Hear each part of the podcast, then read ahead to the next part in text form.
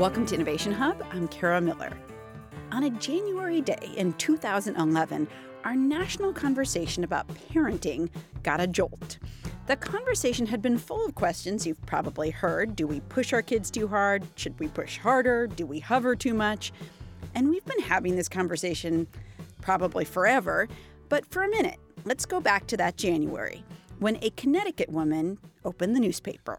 The Wall Street Journal excerpted some parts of the book from the very opening, basically like the most provocative, like, you know, no playdates, no sleepovers, only the right. piano or violin. Amy Chua, a professor at Yale Law School, had just written a slim memoir about the trials and tribulations of raising her two daughters.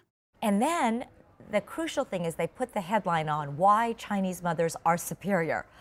I never saw that headline. I mean, I, I literally opened the newspaper and I thought, oh my God, right. because it's the opposite of the cover. On the cover, it actually says this was supposed to be a book about, you know, great Chinese parenting, but instead it's about how I was humbled by a 13 year old. Chua's book, Battle Hymn of the Tiger Mother, was being released that month. And up until the January day that the Wall Street Journal published an excerpt, the book hadn't attracted a ton of interest. But that changed fast. And so did Chua's life. She was bombarded by media and emails with both praise and disdain for the super restrictive parenting style that, at least initially, she'd embraced. So I was trying to raise my own two daughters the same way that my very strict Chinese immigrant parents raised me. That's because even though my parents were crazy strict, now as an adult, I adore them and I feel like I owe them everything. Um, okay. So I thought, okay, I want to do this with my own two girls because it works so well. And with my oldest daughter, things went very smoothly. She was an easy kid, and I thought, parenting is easy. you know, what's the problem? Then I had my second daughter, Lulu, who is very similar to me in personality, which I think is part of the issue. We're actually very close, but we have locked heads since day one. And she basically resisted this kind of parenting. So, Chua's memoir started off by explaining how strict and seemingly successful she was with her first child, but how ultimately she had to make some major changes when her second daughter rebelled. Once the article was published, though, with the title Why Chinese Mothers Are Superior, the details of the book faded away. And America, for a moment at least, became obsessed with the question of whether indeed Chinese parenting is better or worse than American parenting. Were there things we could learn from other cultures? What could we do better? And on and on. We're not trying to say that culture doesn't matter at all. We're just saying, compared to our prior, that culture drives most of parenting, it's maybe a lot less important than we initially thought. That's Matthias Doepke, a professor of economics at Northwestern University. We think of culture as responding to changes in the economic environment. And so some of what we might call culture is ultimately also driven by changes uh, in economics. Doepke is the co author of Love, Money, and Parenting How Economics Explains the Way We Raise Our Kids. And he argues sure, culture matters, but this notion that Chinese parents or Brazilian parents or Canadian parents or any parents differ solely because of culture, that's wrong.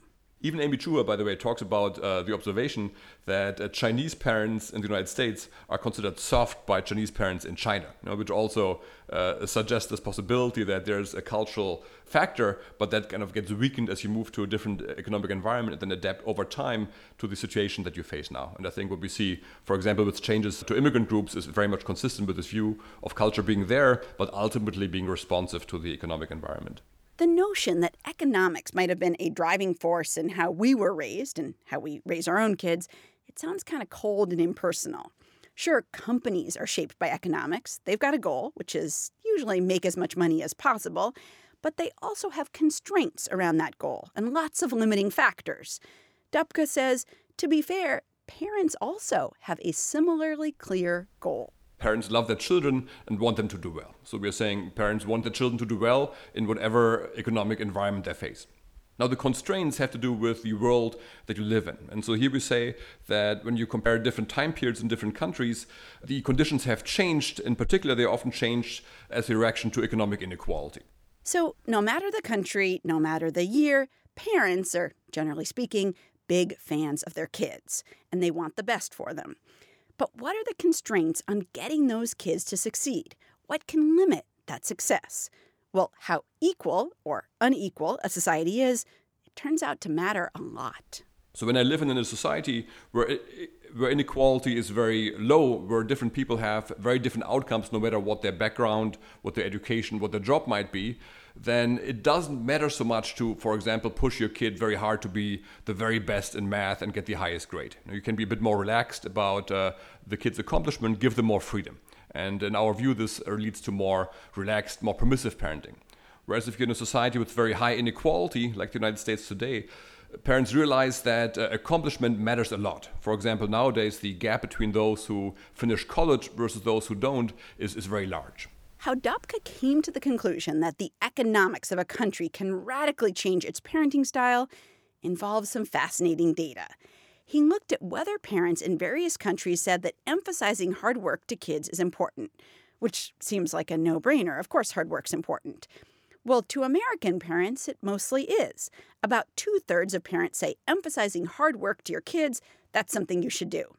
In China, Russia, and Turkey, the numbers are much higher, closer to 90% of parents. Those are also the most economically unequal countries that the authors looked at. So, does that mean that in more equal places, parents don't emphasize hard work to their kids?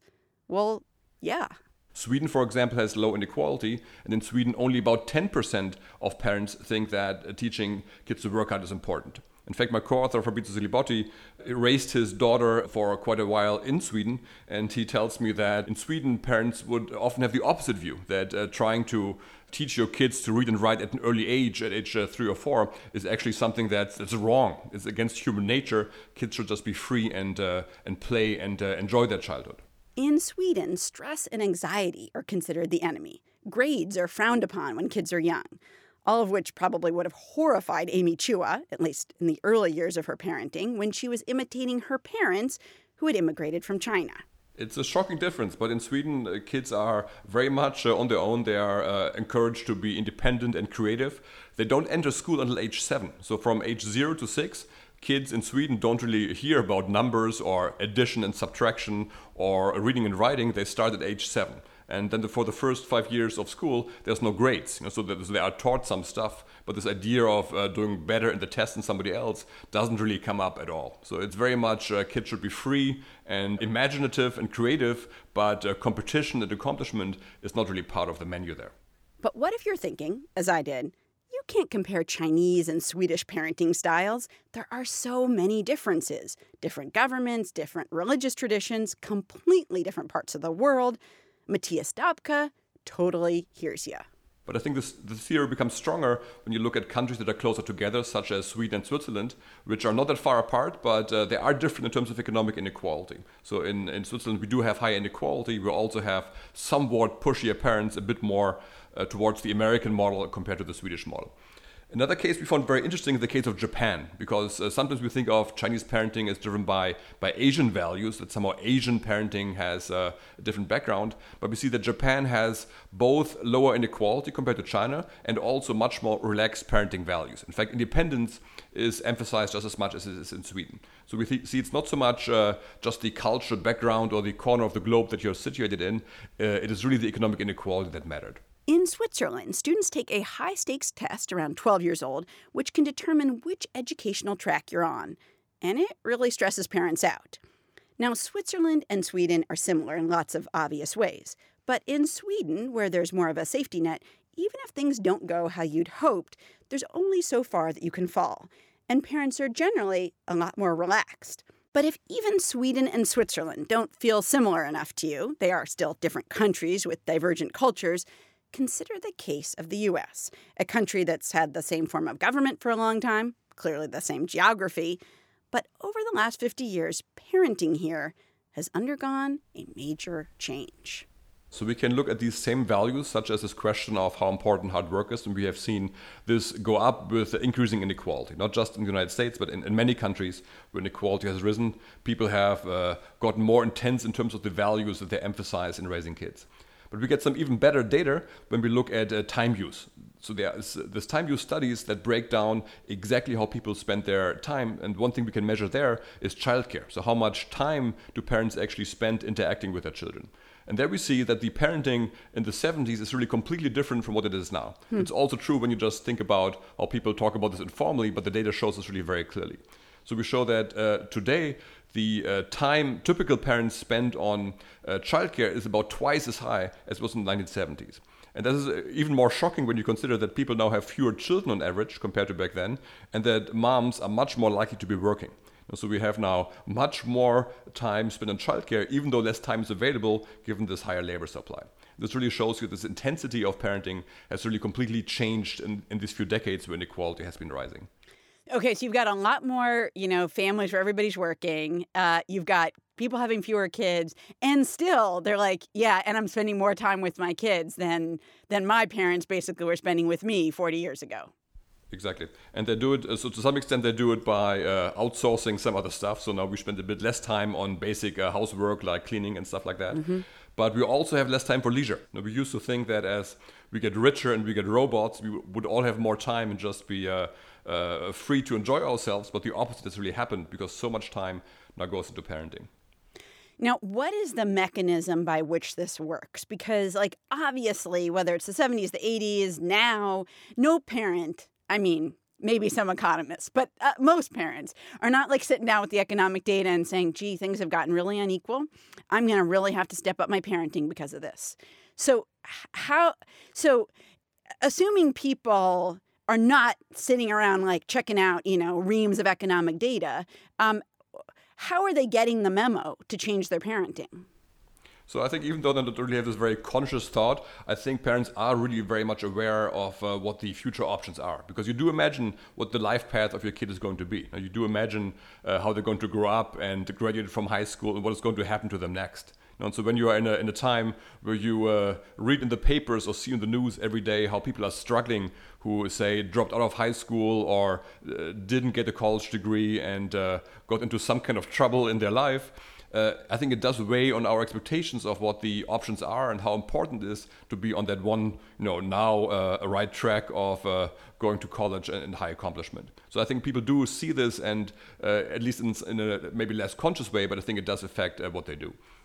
Of course, in addition to that is the feedback from other parents because we see what the other parents are doing. And if I'm in a school where all of a sudden, you know, all the other parents are spending an hour every afternoon helping their own kids with homework, well, if I want my kid to, to keep up, I probably have to do the same thing.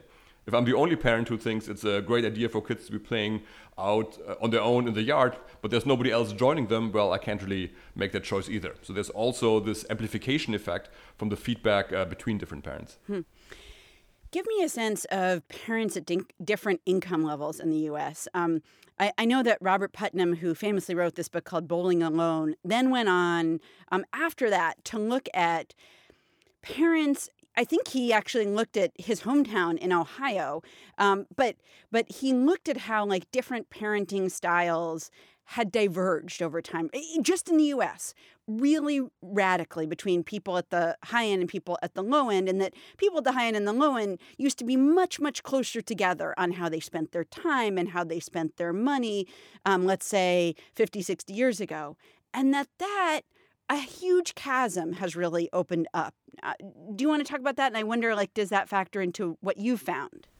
Yeah, that's right. So, so, so he was talking about uh, his high school uh, cohort uh, back, I think, in Ohio, and uh, he was tracing different people and seeing how these uh, gaps had really opened up. And we can see really the same effect uh, in the overall data. So if you compare different groups of parents, we can see that the investment of different kinds in children has really gone in different directions for richer and poorer parents which is also something that makes sense if you think of the economics of this, just because the constraints that richer and poorer parents uh, face are quite different.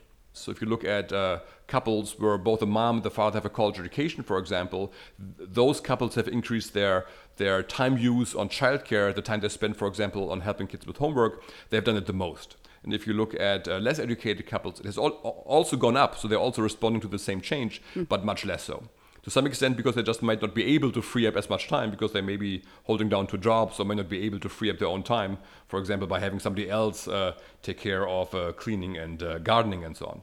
And of course, this is also true when you look at uh, monetary spending, because to some extent, there's also choices of paying for enrichment classes, maybe for private school, which are also a lot less affordable for uh, poorer parents as inequality has gone up. So we see that the also the spending on, on children has grown uh, very much uh, at the top end of the income distribution, not so much uh, at the bottom. You're listening to Innovation Hub. I'm speaking with Matthias Doepke. He's a professor of economics at Northwestern University, and he's the co author of Love, Money, and Parenting How Economics Explains the Way We Raise Our Kids. So, when you look at the data, we talked about this before, but you know, way on the end, like you've got charts, and, and way on the end of those charts, um, are three countries uh, Russia, Turkey, and China. And those countries have uh, two things in common. One is that they have the most inequality.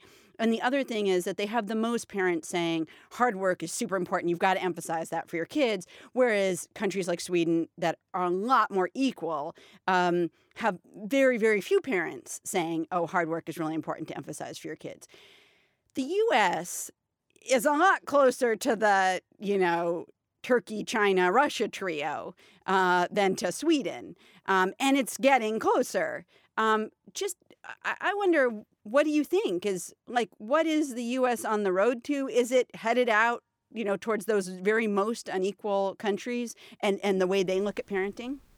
I think the trend has been in that direction. Inequality has been going up, and uh, really this increase in the intensity of parenting has been ongoing at a fairly steady rate for some time. You know? So if we don't do anything to change these trends, uh, one would expect that uh, indeed the parenting becomes even more uh, intense, more uh, more like the Chinese model than the Swedish model uh, down the road.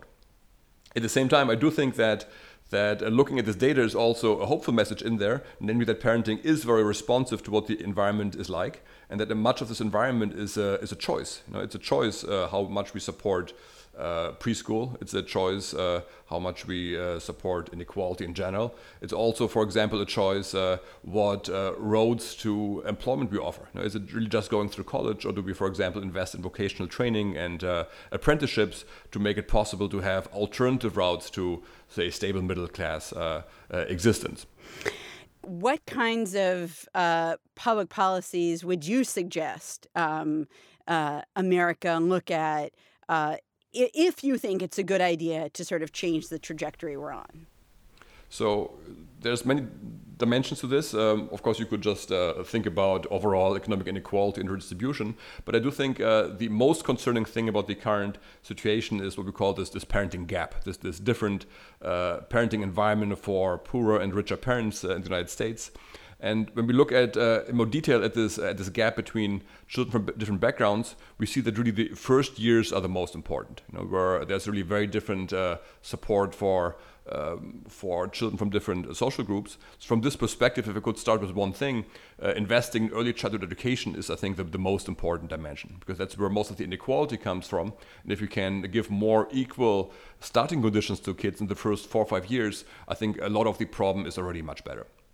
Of course, it doesn't uh, end there. We can also think about how we organize school finance. We can also think about how we how we organize college admissions. You know, we have now a college admission system that uh, was recently in the news with some scandals, right. but uh, much beyond this uh, particular uh, case, uh, it's clear that getting into college places a lot of pressure on kids to perform actually in various dimensions now, not just in terms of school, but also in terms of extracurriculars and, and other uh, accomplishments. And so, also rethinking how we organize this transition could also be something that could be transformed. Uh, a final question for you. You've uh, lived all over the world. Um, in fact, I'm talking to you now. For, you're in Spain.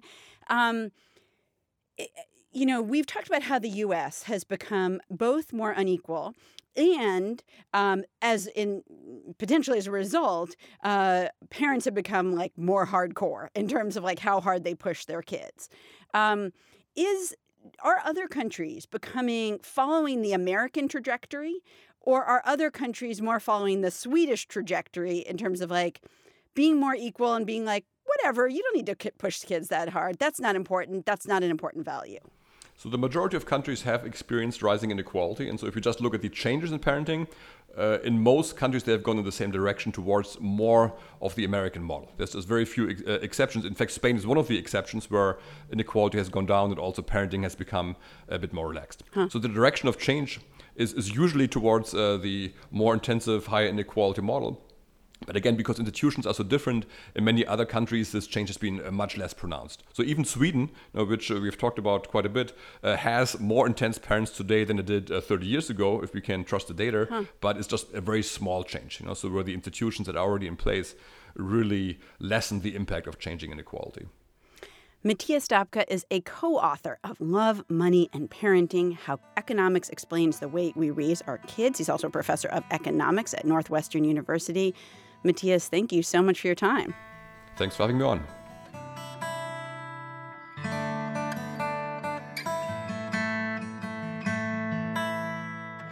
If you want to know more about Doepke's research and how economics changes our parenting, we're going to have a link to an article that he and his co author wrote in the Washington Post. That's at our website, innovationhub.org.